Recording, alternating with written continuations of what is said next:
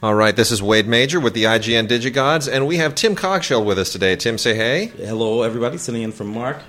Tim is sitting in for Mark for uh, the next couple of weeks, this week and next week, because Mark, uh, with all due apologies to our listeners, has been bombarded over at his day job at E! Entertainment with a, uh, a massive uh, Academy Award-related project that has him working subhuman hours.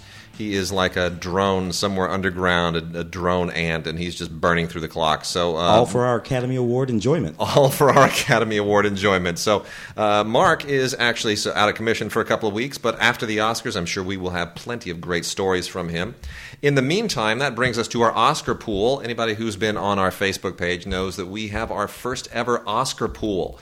Uh, so go on over there and uh, read up about it. Otherwise, go to w w w dot fun office pools dot com and uh, register. And the group is The DigiGods. And you got to be accurate on this. It's capital T H E space, capital D, lowercase I G I, capital G, lowercase O D S. So the T and the D and the G are all capitalized, and um, that will get you the group. The password, all lowercase, Lars von Trier, no spaces.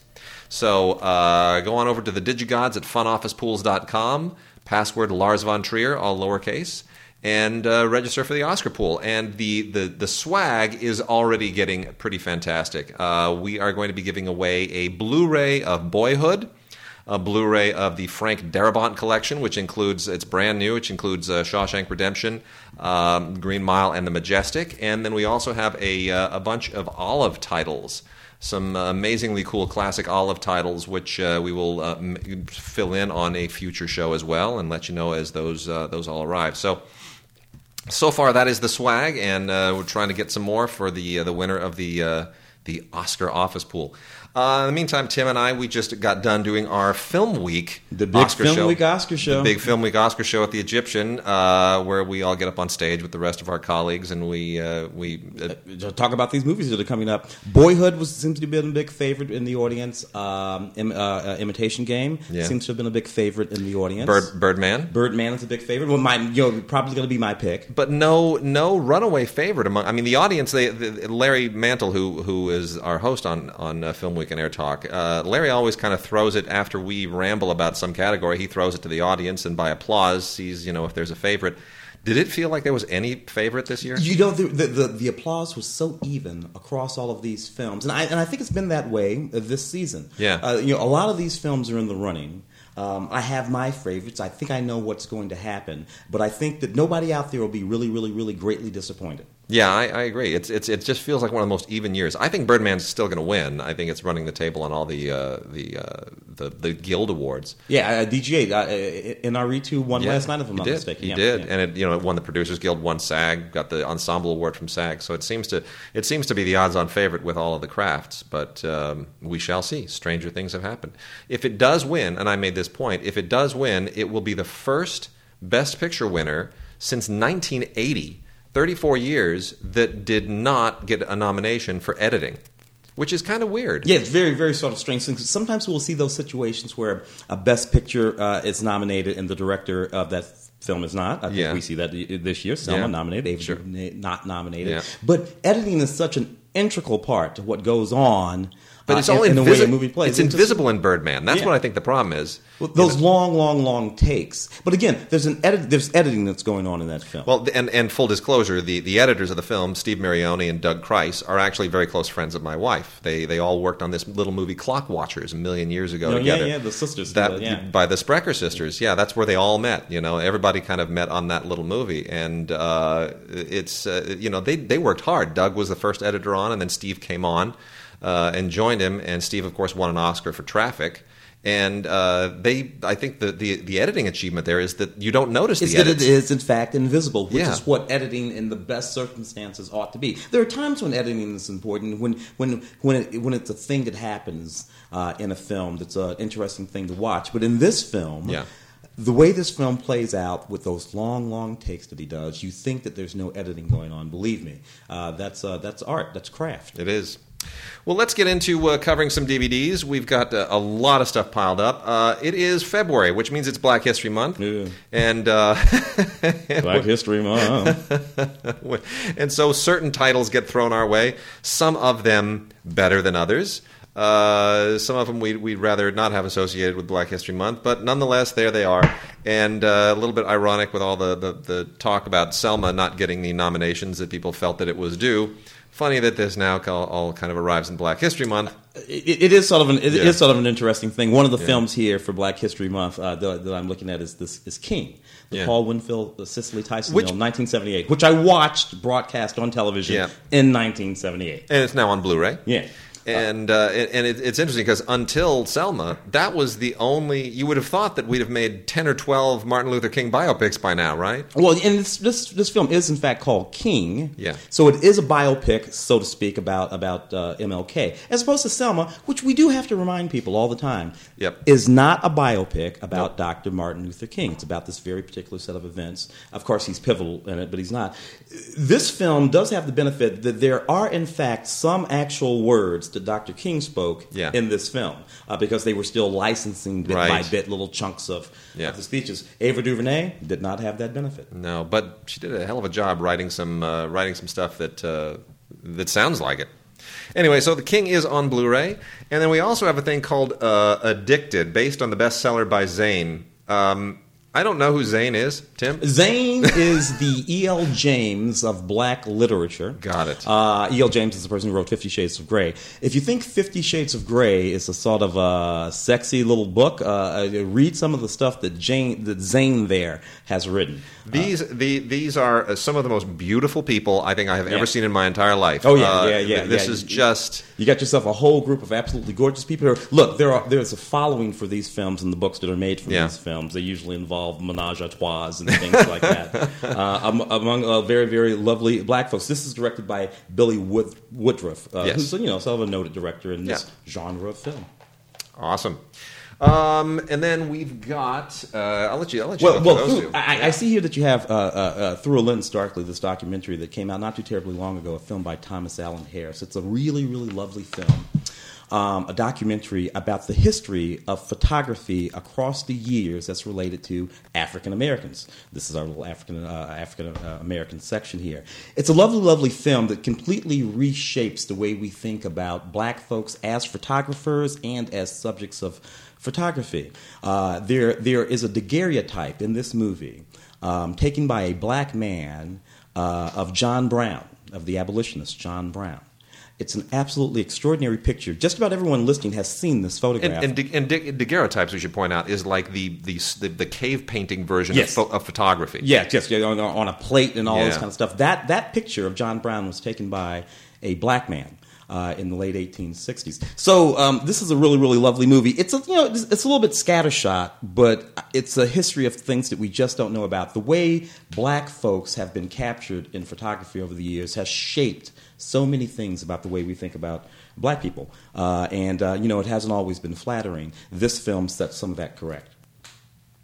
And then uh, we've got a fantastic P B S uh, release here, which is which is just really, oh, really yeah. first rate. Um, the African Americans Black in Latin America uh, with Henry Louis Gates Junior, who is just, a, a, you know, his the work that he's been doing on P B S Doctor is just Doctor Gates and those genealogies. Scholarly. It's absolutely scholarly, and it's amazing. And it's sort of taking it's sort of like taking its cue from uh, from Roots, obviously, and taking it to a whole different level. I mean, really doing unbelievably great work as a historian and an ethnographer and and all those things. And this is just wonderful. Um, you know, he's he basically here. He's uh, it's uh, ten hours on four discs.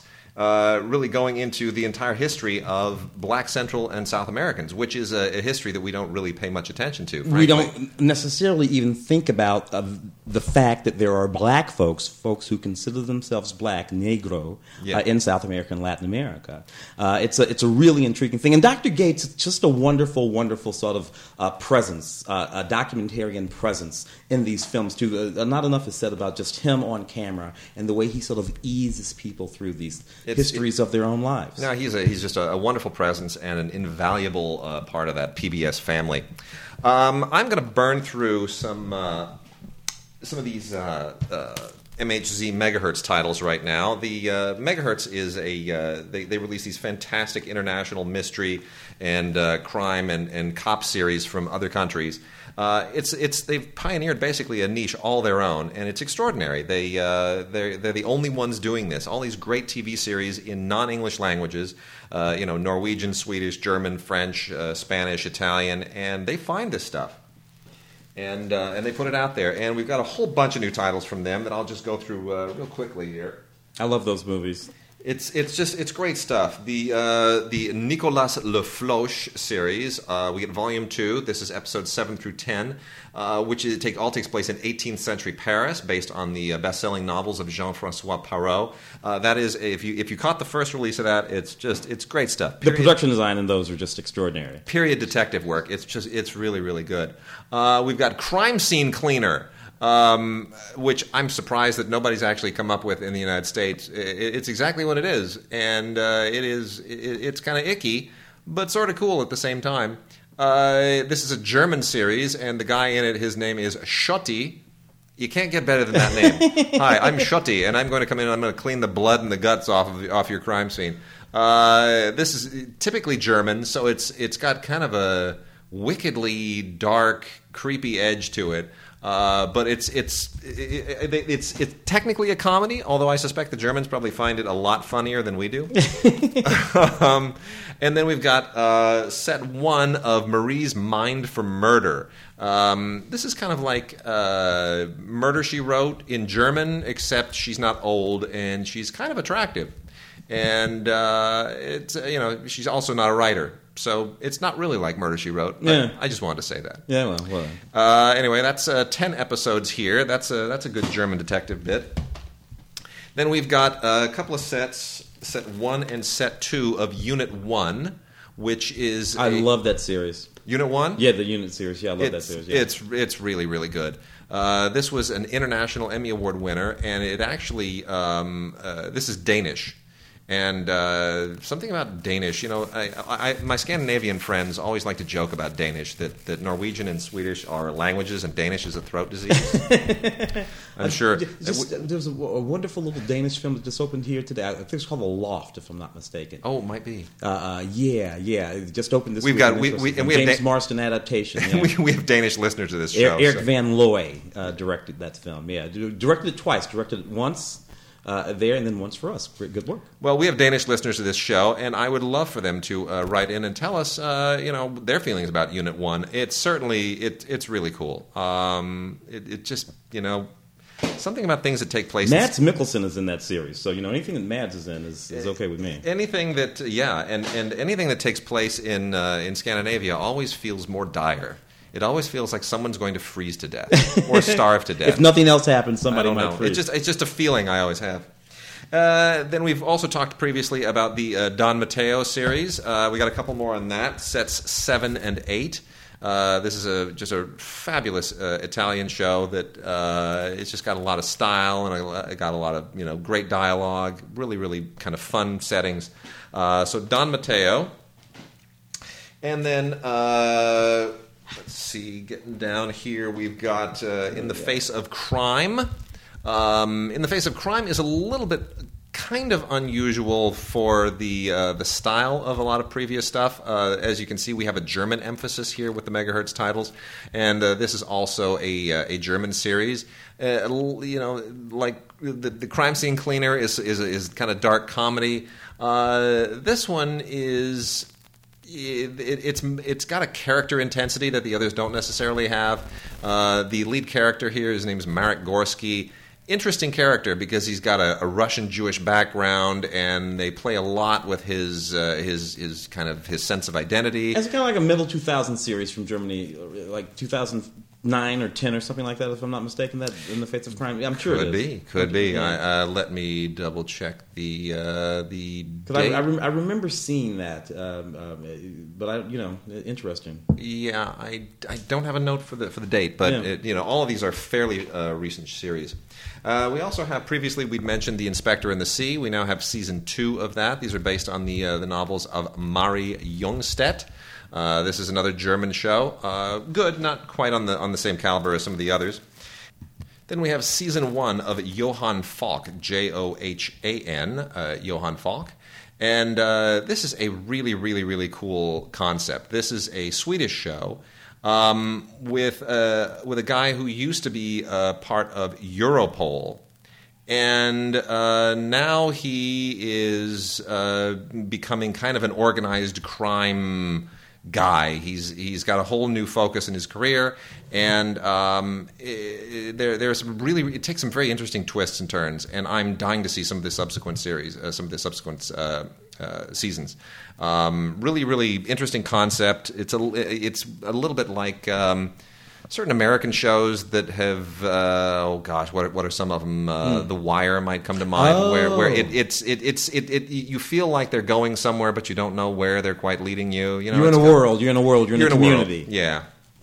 And then oh, we the got, Eagle, my goodness! And then, yeah, seasons yeah. two and three of the Eagle, which has one of the, the coolest lead characters of uh, of any of these shows. Uh, really, just uh, f- first rate stuff. You just, it just this is a uh, a Danish show as well, so uh, that more of that throat disease language. But uh, really, really cool concept. Uh, the Eagle, of course, is the uh, the nickname of the lead character, who has the his name is Hallgren Hallgrimsson, and he just has this knack. He just knows things. He's just got like a second sense, uh, or a sixth sense, as they might say. So anyway, that's the that's all. That's the whole new lineup from Megahertz, and uh, it just continues to be one of the one of the coolest lines out there.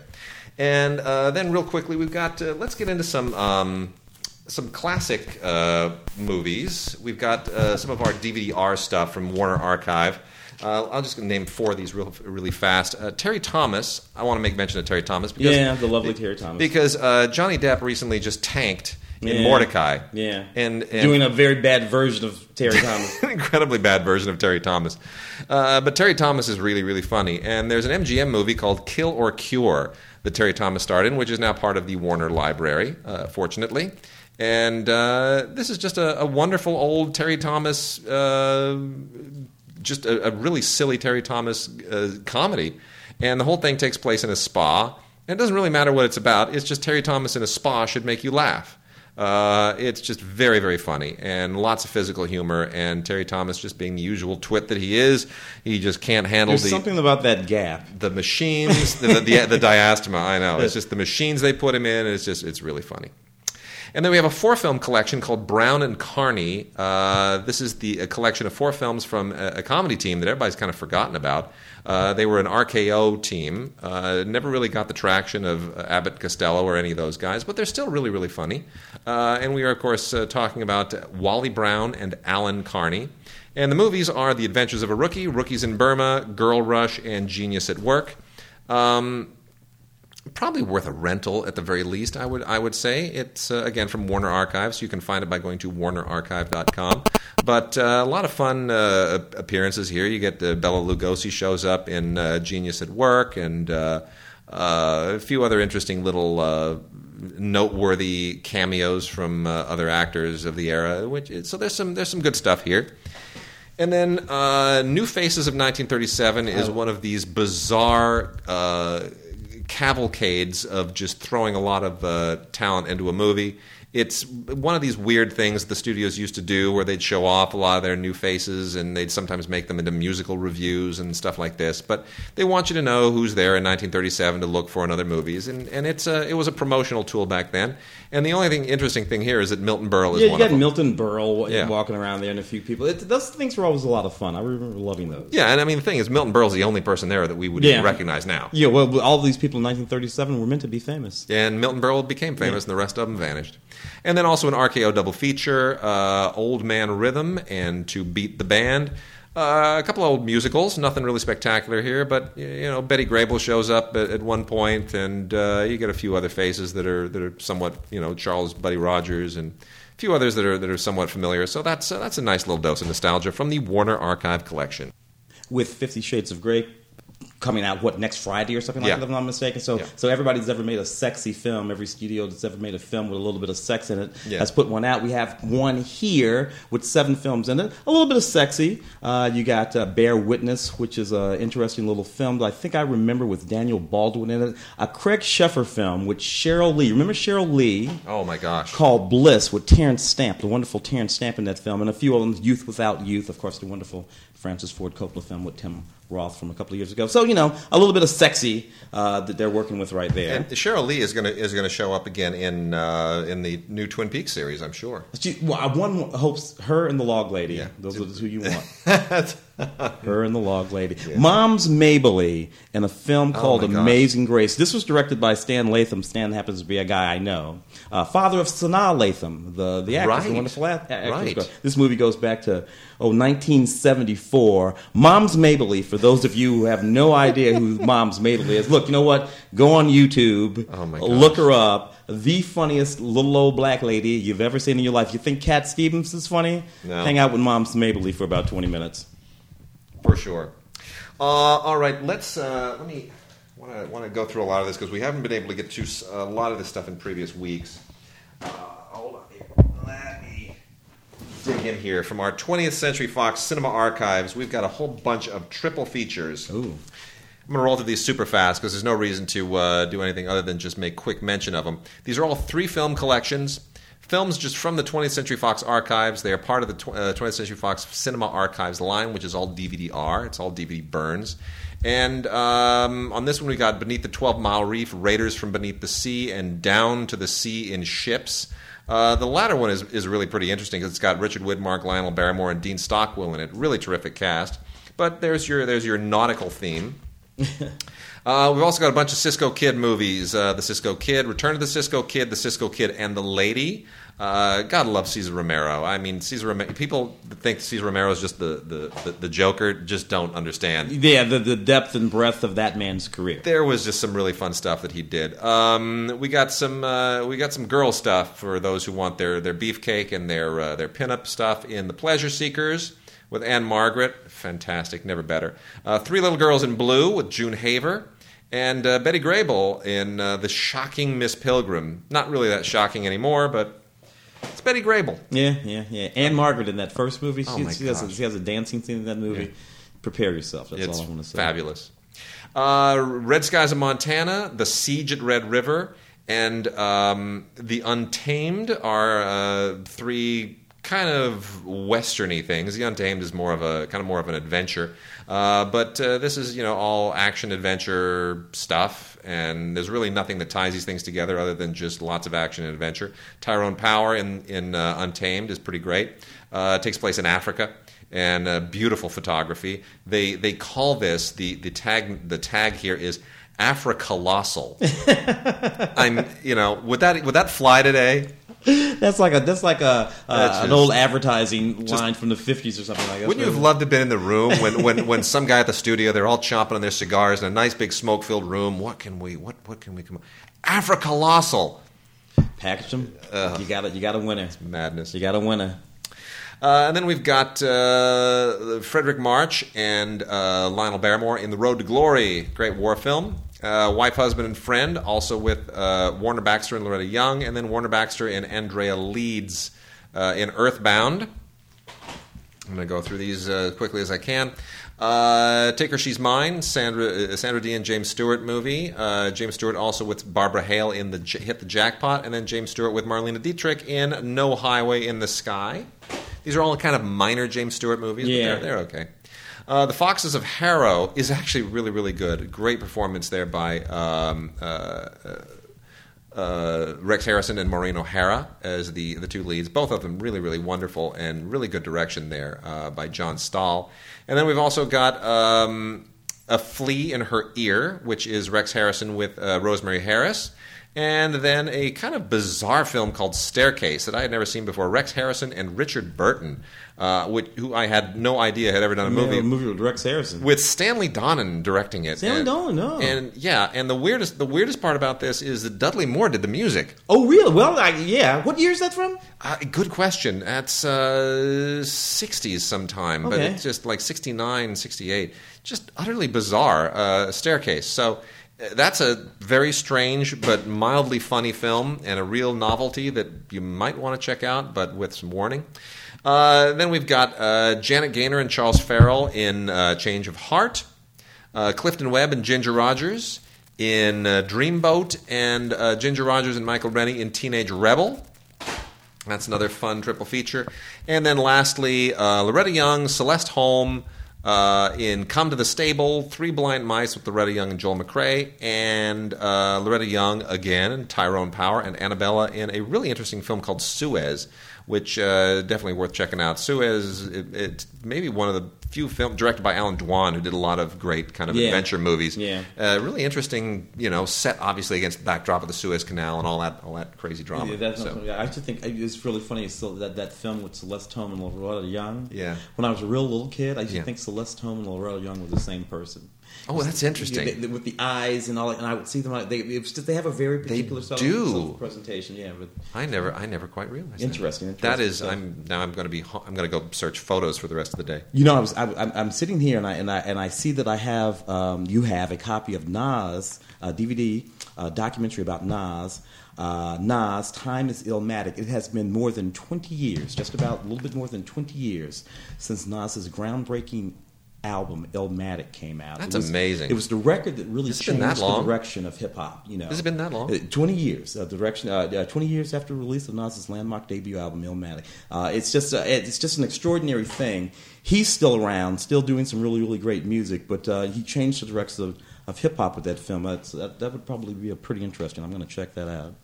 Wow. Uh, David Duchovny and Minnie Driver in Return to Me. I remember when this movie came out. And uh, I, you know, I was I was excited about it at the time. It turned out not to be that great of a film. Directed though by the very very funny Bonnie Hunt.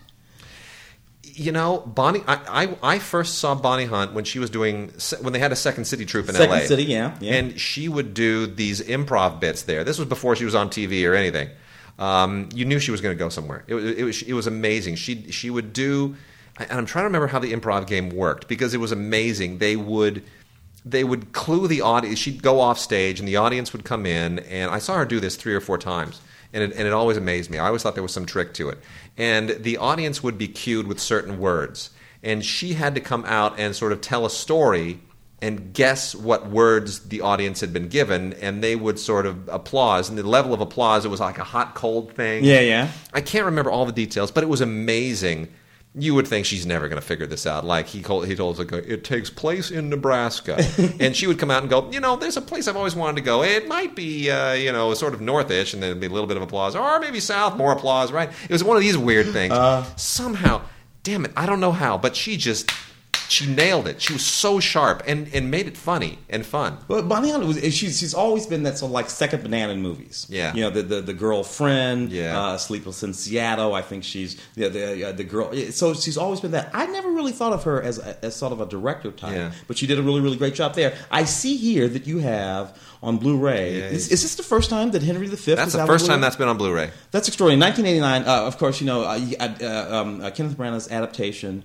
Of, of Henry the Fifth, using just about all of the text, if I'm not mistaken. It's really, really a great, it, this, just a this, great film. I, I, I love this most for the uh, the Patrick Doyle score, which oh, I think yeah. is one of the great all-time scores ever written. It's just, you know, he made he spent like no money making this movie. I mean, there's a reason why the English army consists of, you know, four or five guys uh, kind of crammed in the frame and a little bit of sound effects making you feel like there's more of an army because well, they, just, they didn't have the money. The great Paul Scofield, the great Derek Jacobi, and Ian Holm. Yeah. You know, so what are you going to do? Yeah. You, you and, and Christian Bale is in this too, you know. You know, I'd forgotten about that completely. Tiny. He was. He had. He had just done um, Empire of the Sun for Spielberg. Uh, yeah. like, like a year or two earlier. Uh, John and, Malkovich, yeah. And, and he has like just two, one or two scenes in this thing, uh, but it's Christian Bale right there. Yeah, early, he... young, early Christian Bale. Yeah. Uh, I see that we have a Frank Sinatra film, Edward G. Robinson and Frank Sinatra. I completely forgot about this film. Yeah. Uh, hole, a Hole in the Head. Uh, it's a good movie. Ellen Park is a fun movie. I remember this being a lot of fun, a little sort of late. Uh, Nelson Riddle, music by Nelson Riddle. Can't go wrong with that, that's for sure. And then, of course, you have we have the wonderful Pork Chop Hill, Gregory Peck, and this extraordinary Lou, Lou Milestone film. Yeah. Um, uh, the, the actually the, the, the art cover on this D V D I, I really really love too. It's that old Blu-ray, school Blu-ray. Blu-ray, Blu, yeah. Blu-ray, yeah. Old school uh, um, um, it uh, is. Uh, cover yeah. art. Yeah. So this thing's just great. It's like um, so yeah, Gregory Peck and uh, Pork Chop Hill. You definitely want to want to check that one out. Sweet. And uh, also on D V D R, here's a whole bunch more D V D R uh, releases from the M G M Limited Edition Collection. Now, this, of course, comes from twentieth Century Fox as well. This is part M G M distributes through Fox. So these are uh, they obviously have the, the twentieth Century Fox Cinema Archives, and this is the M G M end of that particular uh, production line. These are the M G M Limited Edition Collection. A lot of these have been out previously and went out of print, and thank goodness they're back. Most importantly, The Knack and How to Get It, one of my all-time favorite all-time films. All-time favorite films. Gosh, yeah. It's so good. Uh, Richard Very Le- young Richard Lester. Richard Lester just just basically changing the face of cinema forever. Yeah. I mean, we would not have Wes Anderson if not for Richard yeah, Lester. Yeah, yeah, yeah. Just, right? yeah. So, I mean, this is just fantastic. Michael Crawford, Michael a very Crawford, young Michael very Crawford. Young Michael Crawford, yeah. Re- Rita Tushingham. Always loved her name. So, yes. Isn't it the greatest so it's name? Incredibly appropriate, too. Mister Tight Trousers, Mister Tight, Tight Trousers. Uh, I, I the, you know, John Barry wrote one of his most beloved scores in this, and uh, you know, this was one of the films that uh, when I taught that class that yeah, I brought you yeah. in as a guest, yeah, yeah, yeah. my film history class over there, and uh, those, those poor college students that had me as a professor, um, I showed them this, and I thought they're gonna love this. It's like sixties, and it's mod, and it's cool, and uh, they just looked at it, and then they they just looked at me like, who who are you, and why did you show this to us? And I just thought, I'm so old. How do you not understand how cool this? Film critics don't get old. Uh, yeah. yeah well. Anyway, uh, also uh, in the uh, M G M Limited Edition Collection, the story of Adèle Ache, or Adèle H, the uh, Francois Truffaut film about starring Isabella Gianni as Victor Hugo's daughter. Great movie. Really a great movie. Great performance by Gianni. Incredible, yeah. tragic story. Uh, the absolutely ridiculous uh, Mars Needs Women, starring Tommy Kirk and Yvonne Craig. The only reason to watch this is because Yvonne Craig is just hot beyond all belief. She, of course, being uh, Batgirl. Batgirl, yes. But, you know. Classic, this, classic Batgirl. This is one of those silly, stupid teen movies from the sixties. But Mars does need women. uh, Kiss Before Dying is out again. Uh, Which one? The original. Robert, the original, really? Robert Wagner and Jeffrey Hunter. Oh, okay, great. Yeah, yeah. Virginia Leith, Joanne Woodward, Mary Astor. Great cast, great film. Uh, you know, just uh, that's now out. It, these are all D V D Rs. They, you know, you have to custom order them. Clark Gable and Eleanor Parker in The King and Four Queens. Uh, you know, not not great. This is Clark Gable getting a little old in the tooth and and trying to do a bit too much, but it's all right. You know, it's a kind of a above-average Western to middling Western.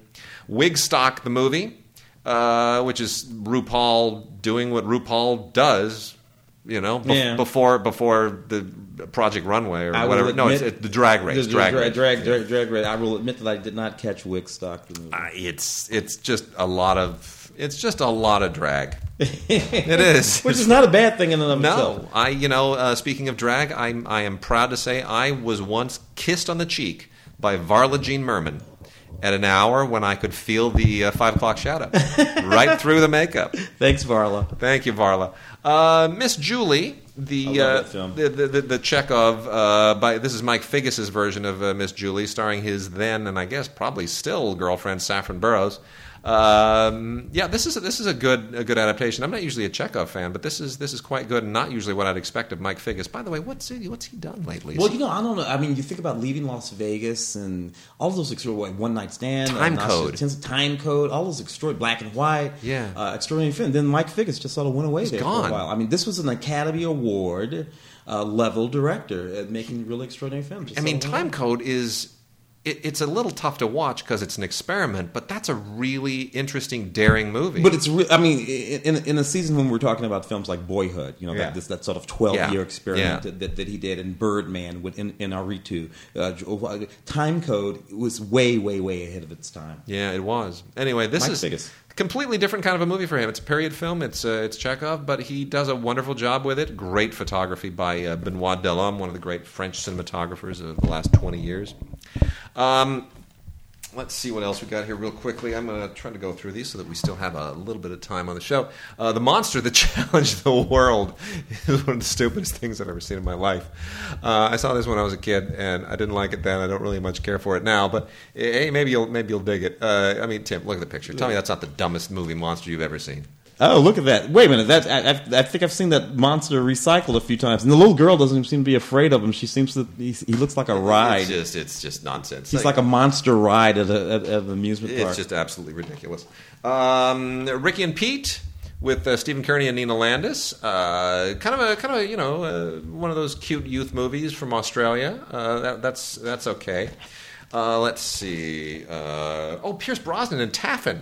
Oh, I remember that. Do you film. Remember that? Yeah, yeah, so yeah. So young, and he had so much hair. Well, that was the film that made them at first start thinking about him for Bond. Uh, but it was actually the film that got him the part. Um, Remington Steele. Remington Steele. Yeah. Yeah. yeah. And we talked uh, either a week or two ago, uh, or a show or two, or two ago, about The Bride Wore Black, the uh, Truffaut film coming out on uh, on Blu-ray from Twilight Time. It is now also out uh, on regular D V D from M G M. So there's a licensing thing there. Twilight Time got the Blu-ray rights, and then uh, twentieth and M G M are just spitting it out on uh, on uh, D V D R, which is fine. You know, not everybody needs to see it on Blu-ray, I guess. And uh, let's see, Warm Summer Rain with Kelly Lynch, uh, kind of a little uh, minor indie film that uh, showcases Kelly Lynch very, very nicely. If you're a Kelly Lynch fan, I once interviewed Kelly, Kelly Lynch. Uh, was, uh, just, from Top Gun, Kelly, yeah. that Kelly Lynch, yeah. No, uh, Kelly Lynch. That's from, Kelly, yeah, Kelly Lynch. Kelly McGillis, Kelly, yeah, Kelly, yeah. Kelly Lynch from uh, Drugstore Cowboy. Oh, Drugstore Cowboy, right? yeah, yeah. yeah Gus Van Zandt. She was just a great interview. Just don't know what happened to Kelly Lynch's career. She just kind of went off the map. You know, she's got a lot of stuff in post-production, so there you go, Kelly. Good work. All right. Well, she's out there somewhere. Uh, a, a terrible comedy that I always hated, uh, Getting Even with Dad, with Ted yeah. Danson and Macaulay Culkin. Uh, I would just assume that movie have never existed, but it's out there on uh, D V D for you. A One of the many stupid King Kong rip-offs, uh, Conga. Let's not. It, it, that's out. I mean, this is just truly madness. This is. Uh, it's about a, basically a guy in a chimp suit, and it's, it's not a giant. It's not a giant Kong thing, but it's trying for the whole sort of Kong motif, and it's a guy in a chimp suit, and it just looks ridiculous. It's like the. It's like the Banana Splits gorilla yeah. outfit. Remember that? Yeah, this is the worst. You can actually see the guy's eyes. Yeah. Oh, it's terrible. Uh, a little movie called Attention Shoppers, which I had never seen before. You ever heard of this, Tim? I do not know Shoppers? This film. Who's, who's this Kathy film? Najimy uh, was in this, and uh, it's it's it's some kind of low budget comedy uh, that's not the least bit funny, but it's got a lot of interesting people in it. Luke Perry was in it. Martin Mull shows up in this thing. It's very very kind of uh, you know it's obviously somebody's catalog piece and sitting on the uh, sitting on the shelf somewhere. Uh, Mouse on the Moon, which is the sequel to The Mouse That Roared, is not quite as funny as Mouse That Roared, but it's pretty darn funny. Uh, again, a Richard Lester film, but this is Richard Lester going outside his wheelhouse with uh, great people like Ron Moody, who won Best Actor for Oliver, and, of course, the uh, aforementioned Terry Thomas.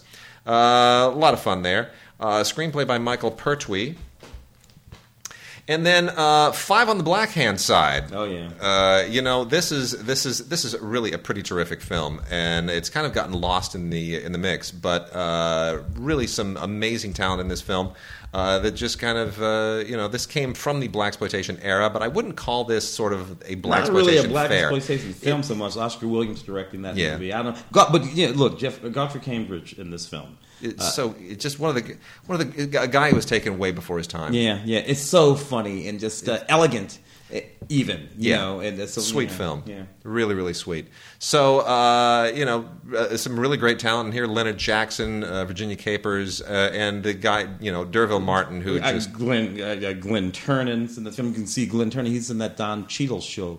Uh, House of Lies plays Don Cheadle's father in that. Oh, Jeanette Dubois, who I just in this movie. Oh, I just I just love Jeanette Dubois. Good times. I watched for Jeanette Dubois, basically. Yeah. And Carl Franklin's movie, because we know Carl Franklin as a director. Yeah. One False Move and, yeah. and, and, and many other things. Carl Franklin was an actor. He's in this movie. Amazing. Fun movie from back in the Fun day. Fun movie.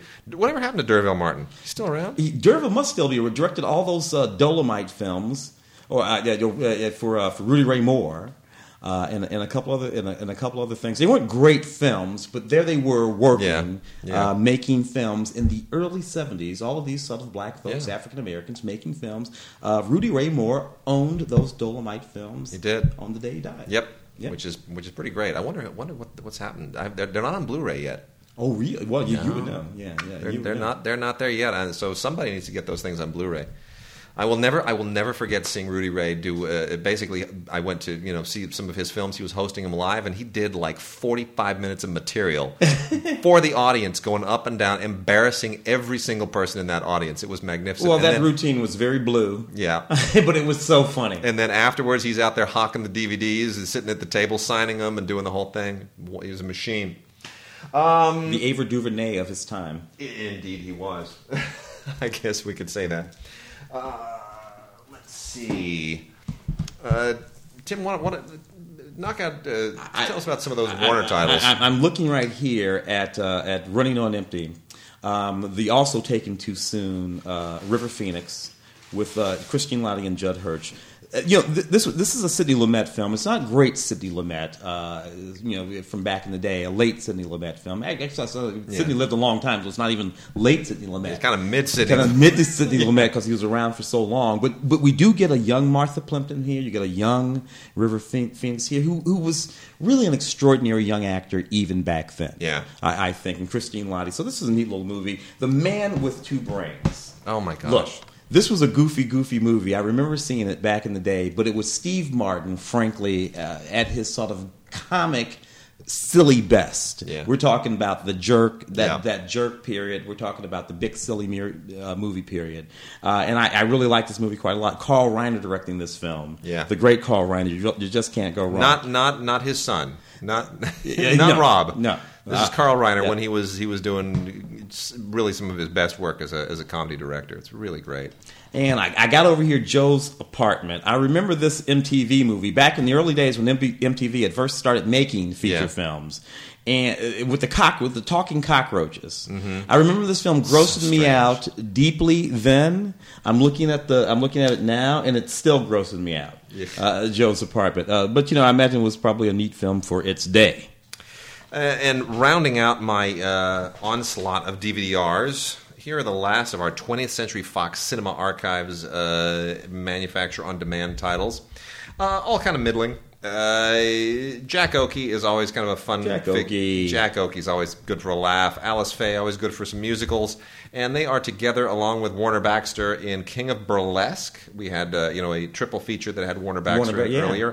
And, you know, this, is, this is kind of just, a, just Jack Oakey being funny and Alice Faye being cute. Not really anything else going on there. Uh, Lloyds of London is uh, a actually an, an interesting drama about the creation of the insurance and banking company called Lloyds of London, which we still have today. They insure most movies in the world at some level. Yeah. And uh, this is a nineteen thirty-six film with Henry uh, King. Yeah, with with Tyrone Power, uh, Freddie Bartholomew, uh, you know, a lot of great people in this. Uh, and it's kind of a standard Darryl Zanuck production from the day. It's a little stodgy, a little stiff, but certainly interesting. Uh, James Stewart and Simone Simone, or Simone Simon, however you want to pronounce it, uh, in Seventh Heaven.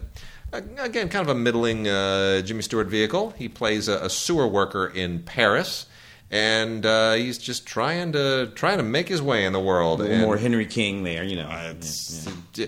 Jimmy Stewart is a sewer worker in Paris. Who knew? In nineteen thirty-seven, maybe. Not quite what you'd expect from it. Uh, Orchids to You, uh, kind of a little a minor film from the day, uh, directed by William Sider, uh, with John Bowles, Gene Muir, Charles Butterworth, and nobody that you would necessarily really recognize. But it's uh, it's kind of a kind of a cute little uh, you know meet sweet, meet cute rom com about a flower shop owner and a, and a lawyer. And uh, you know they, uh, you know they battle at first because he wants to tear her building down, and of course you know everything turns out much much happier. They find a way.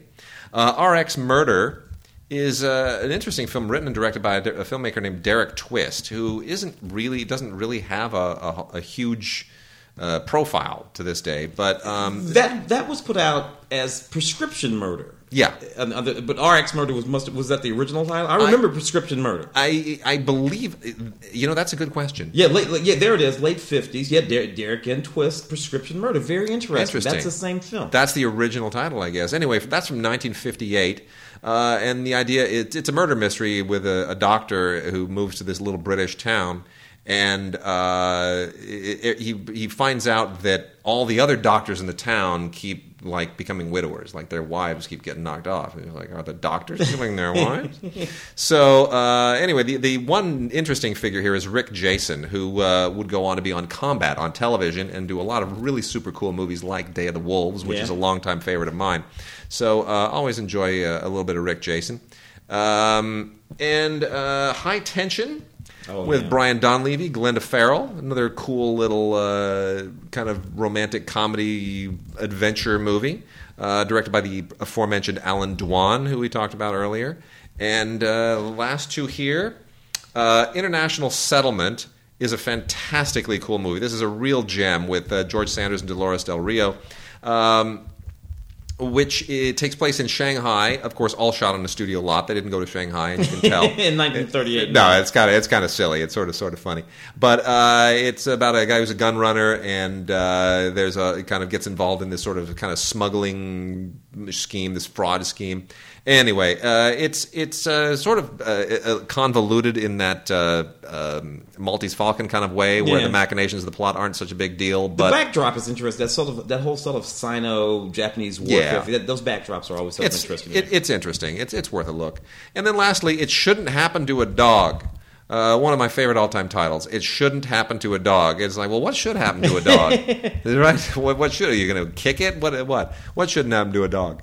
The story here is about a uh, an up-and-coming reporter who um, basically runs into this racketeering story, and uh, he's he's been he's been basically moved to the science beat, and somebody else now has his old crime beat. Anyway, and, and you get a really interesting, uh, kind of a really fun little little caper affair going on. It's uh, it's kind of a screwball comedy, not one of the great screwball comedies, but it's a it's an interesting idea, interesting twist on the on the whole concept. You can catch you can catch you can catch a really young Harry Morgan, isn't, the, isn't he? So, it's so funny when you see him young. Yeah, he, Harry Morgan's a guy that you never imagine. Like, no, you only think of. I mean, like, even in you, MASH, MASH is forty-five years ago, and he was already old. It's like, weren't you eighty years old your whole life? Like, weren't you born born an old man? A fairly young John John Ireland in that movie too. Yeah, yeah. Very fun. All right, uh, Tim, let's uh, let's wrap out with some television, and uh, we've got some really great T V this week. Well, look, the complete series of The Facts of Life. All right, I, I, I got to tell you, I grew up. I grew up. I didn't grow up. I was an adult. Who am I? Who am I kidding? I was already an adult. I'm trying to. I'm trying to pass myself off here. I was a grown man. I was watching The Facts of Life. I was nuts about Tootie. I was nuts about Kim Joe, Paz, Joe, all of that. Yeah. And let us not forget a very young, uh, very highly haired George Clooney. Uh, That's right. Was on The Facts of Life. That's right. That's where he started, and he's so embarrassed about that. Well, he shouldn't be embarrassed about that. I mean, the hair, maybe the hair uh, might be a problem, but other than that, he was really you great. You got to so, start somewhere. The fact, leaps and all fi- that. Finally, finally, you know, it's funny too because um, uh, uh, Tootie, whose name I'm, whose Kim, name, Kim Fields, Kim Fields, yeah. Kim Fields actually. Uh, when she was in college at Pepperdine University, uh, was a broadcasting major. And I remember I had, uh, you know, Pepperdine's not too far yeah. from, from where I grew up. And and uh, you, you get on the local cable channel is the Pepperdine Broadcast Channel. So where all the kids that are like every Tuesday night or whatever, when they're testing their news reading chops, they'd sit there in front of the camera today. And they read you all this mundane stuff. Today, a surfer found his surfboard stolen but recovered it in the adjacent parking lot. You know, it's that kind of crap. It's just it's just silly stuff. But I remember it, it was it's it's surreal because I'd been living in France for a bit, and I come home and I turn the T V on, and I'm like, oh, Pepperdine, Tootie, and, and it was just weird. It was just it, it's strange. Suddenly, Tootie's on my college channel reading the news, and I, I didn't know what to make of uh, that. That could scar a young man. It actually. was strange. Uh, the Office. Look, I'm going to admit something uh, to you, Wade, and the millions of people listening to this yes. podcast. Is that I never watched The Office. Did not. Either, now, I watched the British, the, uh, the, British oh, the British series, I know. Yeah. The British series I knew, but I, I got really snooty about it. And I loved that series, and I thought that I'm too good. I'm too in the know. I'm too I'm too hip and hep uh, to watch this American knockoff. Especially with this, this Steve Carell guy, because who's he? You know, you know, and all that kind of stuff. So I've, I'm actually one of these people, so I'm really glad that this is out on D V D. Uh, I can catch up. So we have seasons one through nine of The Office complete series out on D V D. Pretty great. Were you, were you a fan? I don't know. Were you a fan? I, you know, I didn't start off as a fan um, because I was because I, I was I was I was like you. I was like, I'm not going to watch this American ripoff of this. But in, in truth, you know, American adaptations of British shows have generally been quite good. Uh, we forget All in the Family was uh, yes. basically took a British show and made it better. Steptoe and Son became uh, uh, Sanford and Son. Right, yeah. Exactly. And you know, Norman Lear was a genius at making those those conversions.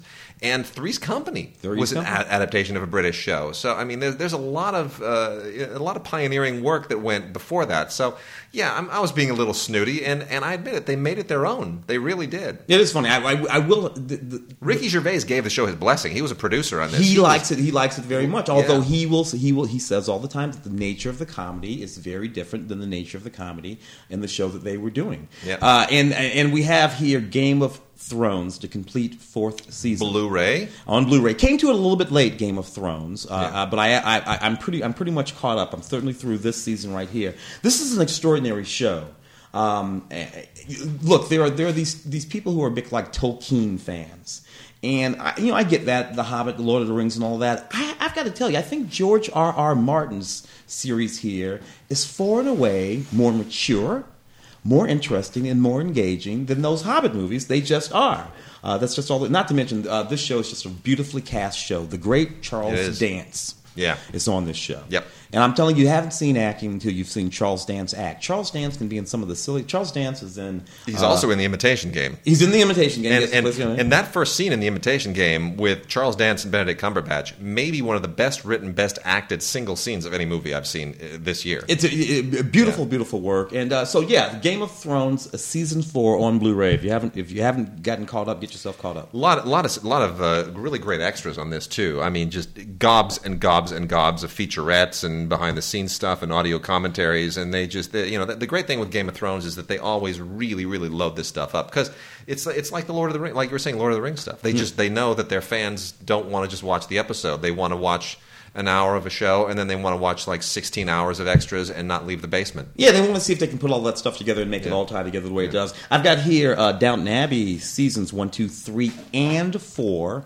On Blu-ray so to get y'all caught up, which uh, which I you know I've, I I I have I, I'm so late these days because I can't watch it because you know I, got, I, I can't I got, watch anything I got the in little, real time. I got the little girl, like the and it's you know so I, I've got to sort of watch everything late, and then sometimes I forget what the this comes in handy. Uh, very very handy. Very handy. I'm, I'm only through, believe it or not, season three of Downton Abbey. I've been not watching yeah. it quasi real time on P B S. Oh man, are you in for some amazing so stuff? That should be very very interesting. uh, Ice Cold Gold season one. Is an Animal Planet show. This is out from Cinedigm, and uh, all these Animal Planet shows, I always kind of roll my eyes a little bit. But I got to tell you, this is this is amazing. This is uh, this is about Greenland, and as most people know, Greenland is covered with ice. That yeah. was that's like the, the old joke, right? Iceland is, is Iceland green. Iceland is and, green, and Greenland is ice. They were yeah. trying to trick the the, the, the Vikings to go to the other place. It was it didn't work, did it?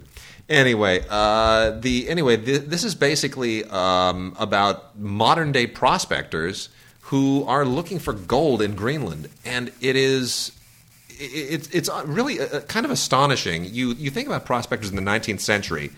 Okay, so you know you think you're going to go to California or Nevada and find gold. You know the, the old prospector jokes that they're with your pan in the river, and eventually find a few nuggets, and you know it barely pays for the, the spades and the shovels that mm. you use to actually get it. But you know we don't necessarily think about those guys making ridiculous sacrifices. These people are insane. Like, wouldn't you think it'd be easier to just, I don't know, just get a nine to five, work yeah, for a few a years, job. And you know, invest the money and get a four oh one k? I mean, really? You, you think you're going to go to Greenland and, like, strike the mother load? You'd be a prospector in Greenland. But it's, they're just, these, these guys are just made from... they're just made from different stuff, and I I don't know whether to, to, to say that they're crazy or, but you know what, they got a reality show, which is more than I've got. Well, it's probably paying them more money than the than, than the mines of of, of Greenland. Yeah. Uh, I've got here uh, Black Sails. This is an this is an interesting pirate series set in seventeen fifteen. This is actually pretty good. I've actually seen some of these myself. It's it's very dark, but what really sells this series is the production design. They spend an enormous amount of money making this thing look as good as it looks, and it's pretty dark too. Game of Thrones lovers would really thoroughly enjoy Black Sails. Cool. That's for sure. Sweetness. For sure. For sure. Uh, Stingray, for fans of uh, the old Super Marionation shows. Love uh, my Jerry Anderson. Gotta love the Jerry Anderson stuff. Well, Stingray is out again. You know, the the Jerry Anderson stuff all originally came out from A and E. And A and E doesn't really exist anymore as a, as a home video entity. It's all been folded into various other companies, and you know, I, I, it, it all all those licenses expired. So now all the Jerry Anderson stuff has been relicensed, and it's being re-released. And uh, so if if you missed it the first time around and you don't want to go and pay out the nose for something that's out of print, you're in luck. What so, are we looking? Are we looking at D V D or Blu-ray there? This is D V D. And uh, not on Blu-ray yet. I don't think they've uh, they've they've made those transfers. So this is now from Timeless, who usually releases a lot of uh, Western television, but they're a great nostalgia house, and they're expanding their line and in a beautiful way. And Stingray is great. Uh, I still think Thunderbirds is the uh, the top-notch show. That's, Thunderbirds are go. Thunderbirds is the best, but Stingray is great. Uh, you know, it's uh, it all takes place in this. It's all under the sea. It's kind of like uh, Thunderbirds with submarines. Well, I love the Super Marionation stuff, but my favorite Jerry Anderson was the live-action. I'm a U F O guy. Yeah. You know, that's... I love the acronyms, right? Yeah. U F O. Yeah. And here it's WASP, the World Aquanaut Security Patrol. It's fantastic. No. Jerry Anderson is like a guy who never grew up. Yeah, no, no. no yeah. It's fantastic stuff. Third season of episodes over here with Matt LeBlanc. Uh, which looks like a lot, like, like a lot of fun on Showtime. I didn't yeah. see this series. Any good? It, it's all right. I mean, he's kind of basically playing himself doing Joey, or playing Joey playing himself. I'm not sure which, yeah. but it's cute. Yeah, it's a, you know, he's he's he's he's got the persona and he's keeping it going. All right, interesting. And he's, except, you know, he's grayer now. He's more of a grown up. But yeah, he still, still looks great. He's still kind of doing the same shtick, and it's okay. It works. Uh, season one of Dominion on Blu-ray with uh, ultraviolet H D on it as well. Uh, you know, uh, I'm I'm kind of trying to sort of get on the Dominion bandwagon. This is a sci-fi show, and uh, most of the sci-fi shows kind of strike me as trying too hard. This one is, is really not a sci. It's not sci-fi, frankly. This is actually more fantasy than anything else. But it's an interesting concept. And uh, we've had a lot of shows about fallen angels, a lot of movies about fallen angels yeah. fighting devils and demons and whatnot. Supernatural is oh, one of those gosh. shows. Grimm is one of those shows. Uh, but this is this is interesting. It takes a whole kind of biblical subplot and turns it into something that's kind of cool and sexy, and might even be better for the, the W B. But um, the uh, the idea here is that uh, the, you know, the archangel Michael and Gabriel uh, have are, are part of this. You know, after the the war that's the war in heaven against humanity, and it's it, it gets into this this whole kind of post-biblical mythology that's um, that's spun a little bit confusingly at first, but which sort of settles in as the as the season goes along, and uh, you have a, an interesting alternate extended version of the finale on here as well, and uh, it's worth worth checking out. It's uh, it's Dominion, so future seasons will be certainly interesting to examine. Well, here I have season three of Continuum. This is a Canadian series. Uh, this is an interesting series. I actually saw one or two of these back in the day. Basically, it's a detective from the future uh, who is trapped in modern day Vancouver. And I, you know, aside from the fact that that strikes me as funny, being trapped. I mean, being trapped in Vancouver. Can you really be trapped in Vancouver? She just is in Vancouver. Uh, but Vancouver is a pretty dark place. It, this is this is a decent this is a decent series that I've seen a few of, but uh, not a whole lot. Uh, this is season three, Continuum. Uh, the Americans continues to be a, a really, love that series. Kind of an amazing hit, right? Uh, this is an F X show, and you know, I, I gotta say, the thing I really love about F X and T N T as well is that they understand something that the networks never fully understood, which is they have kind of branded the network. Hmm. So if you say, I, I, there's this new F X show, before you even tell anybody what the show is or what it's about, they automatically kind of have a thing in their mind. They're yeah. like, I know what other F X shows are like, so I already know kind of where we are. I'm fifty percent there. Hmm. And it's great. And it really is. This is a good show. Uh, the Americans. So this is uh, the complete second season, and uh, we've got a new season that's just started. Just, actually. just starting. You know, sometimes I wonder. You and I are from a certain generation of people. We're, let's say we're we're pre uh, Cold War. We're, yeah. we're we're Cold War kids. Yeah. Uh, we watched that wall come down. So all of these things sort of ring a little bit differently for us than they do for people. But it's not James Bondy. No, it no. doesn't have that James Bond flavor. It has. It's like it feels like a more authentic Cold War to what we grew up with. Yeah. Not not the movie gloss. Cold War. Yeah, yeah, not the yeah. Jean Le Carré. No, no. Cold War. The, yeah. A Cold War that might have happened in the real world. Yeah, so that's uh, that, is an, that is continues to be a really, really cool show. I don't know this series. Maybe you can tell me about this one, Wade. It's a series called uh, Banshee. This is the second oh, season. Geez. Good Town, Bad Blood. Yeah. Uh, uh, season three is just come. Is just, just about to premiere. You know anything about that series Yeah, well? we, we've, we've talked about Banshee before. Uh, it, you know, this is... Uh, It continues to be one of these H B O shows that they, they somehow know what buttons to push. Um, it's basically, it takes place in a small town, and it's, I, I, I don't want to say it's Twin Peaks-like, because it's not kind of weird and freaky, uh, but it's very much, uh, you know, a small town that's filled with no good people. Oh, okay. One yeah, of those. yeah. It's it, it's noir, basically. It's, uh, you know, it's it's it's Fargo-esque and, and all those things. And, uh, yeah, it's, um, I guess, maybe a little bit like Deadwood, except in present day. Oh, interesting. There's some of that. So, uh, you know what? H B O just, they they know how to, how to get greenlight these things that would ordinarily not seem to appeal to anybody, and they just hit a nerve, and this is another one of them. So, uh, that's a complete second season, Blu-ray, and uh, very nicely done. Banshee, Banshee, Banshee. And then Arrested Development uh, is back. And people haven't been all that enthralled by the fourth season of this. Uh, this is, of course, uh, no longer on network. Right? This is uh, this is now uh, the fourth season's moved over to Netflix. Is that how this is going now with Arrested Development? Yeah, that's what happened. Uh, they went away. Uh, Netflix came in, saved the day, got the series uh, back on the air. And I don't know. I guess I, I guess like you say, people are not as fanciful about it as they used to be. Yeah. I, I, I've got here uh, a couple of remakes. Uh, who puts out this series? Wade, I've got.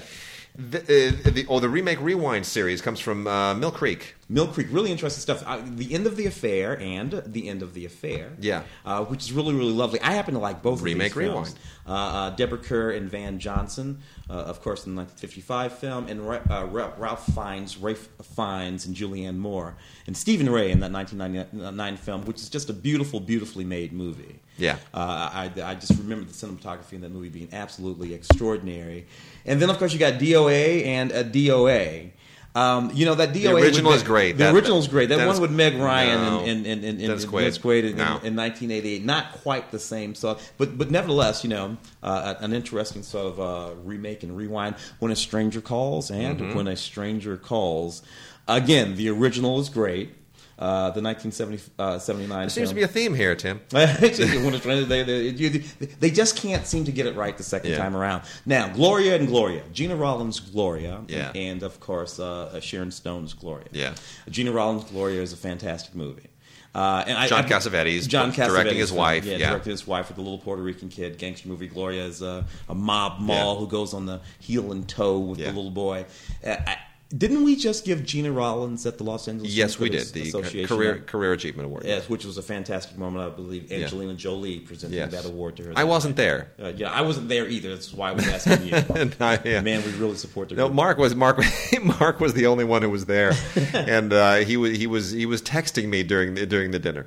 It was actually, I, I didn't quite feel like I was there. I felt like I was in Mark's head, and it was a very scary place to be. It was very strange. But no, Sharon Stone didn't do uh, didn't do bad, poorly in that remake. No, uh, no, no, not, not not bad at all, the, the Sharon Stone remake of that yeah. film. And that, believe it or not, was nineteen ninety-nine. nineteen eighty yep.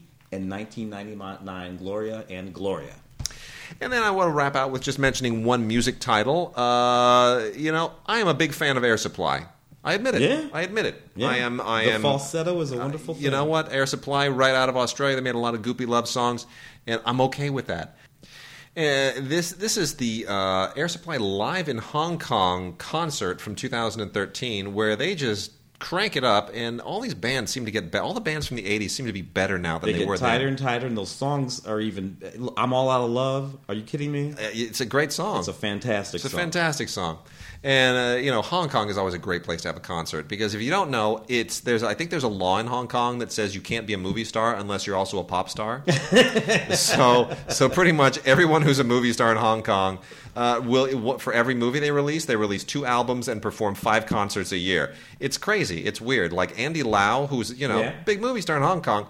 When I was in Hong Kong in ninety-seven, I remember turning on the T V, and there's Andy Lau wearing, like, this velvet suit and women draped on him, and he's in some amphitheater singing songs really poorly before screaming crowds of women, and I thought, you would never see George Clooney doing this. Well, it was a, it's sort of a, a Tom version, Cruise, a version of Elvis, I suppose. Only worked the other way around. Elvis was a pop star, anyway, and they, never did really become a movie star. I think there's a, I think there's a law. Anyway, uh, Air Supply is a wonderful concert. Uh, uh, we used to make, we used to make fun of Air Supply yes. a, a little bit, even though we liked their songs because they all had love in the title. Yes. But they're all good songs. Lost in Love, Making Love Out of Nothing at All, All Out of Love. They're all good songs. Yeah. And uh, a lot of great tracks here. None of those people have as much hair now as they did then. Uh, you of course, know, neither do I, so. Uh, and, and, you know, it's the one song, is it is it Lost in Love, where it, where he holds that note that at the note, end? Yeah, that, that falsetto. You, you know, that that really, that that was in the Guinness Book of World Records at one point for the longest held continuous note in a song, in a recorded I song. No, I had no idea. That's it was... It, it, and he gets right up there and he just holds it and it just goes and goes and you're just looking at your clock going, what the hell? It's a, is it broken? Is the record? What's happening here? It's not stopping. Ah, it just keeps going. Glass is shattering. Dogs are screaming. Coyotes are barking. The, the sun's raining. The sun turns to blood. It's just, it was unbelievable. Ah, and it just keeps going. Anyway, so that that's a wonderful Blu-ray. Uh, that is uh, Air Supply live in Hong Kong. Fantastic Blu-ray with amazing D T S sound. Just I've said this before on this show. The the the, the, the, the D T S can't go wrong. D T S lossless. It's one reason why I think Blu-ray really is almost a format that excels less with movies than it does with concerts. Mm. Concerts on Blu-ray, that D T S audio. It just if you've got a full system, it just kills it. All raw. All right, Tim, that wraps our show up. Excellent, excellent, excellent. Thank Let's do you. it again. Thank you so much for uh, for sitting in for Mark, and uh, you will be here again next week with us. Yes, absolutely. While Mark continues to suffer, we will make fun of him. And in the meantime, please uh, go ahead and send us emails to gods at digigods dot com. Again, gods at digigods dot com. And uh, send us Vox boxes as well. We have begun to get new Vox boxes, so we always appreciate that. And uh, as a reminder, please go to fun office pools dot com. Go to the group The DigiGods, both of them capitalized, and Gods, uh, G O D S, also capitalized, but a space only between The and DigiGods. The password is Lars von Trier, all one word, all lowercase, and uh, join the uh, join the uh, the Oscar pool. And see if you can uh, if you can win it, because we're getting some great, great swag. Already have the Frank Darabont collection, as well as Boyhood on Blu-ray, and a bunch of great old uh, classic titles from Olive films, all on Blu-ray. Uh, we're getting a really great bunch of swag. So uh, we will see you guys next week.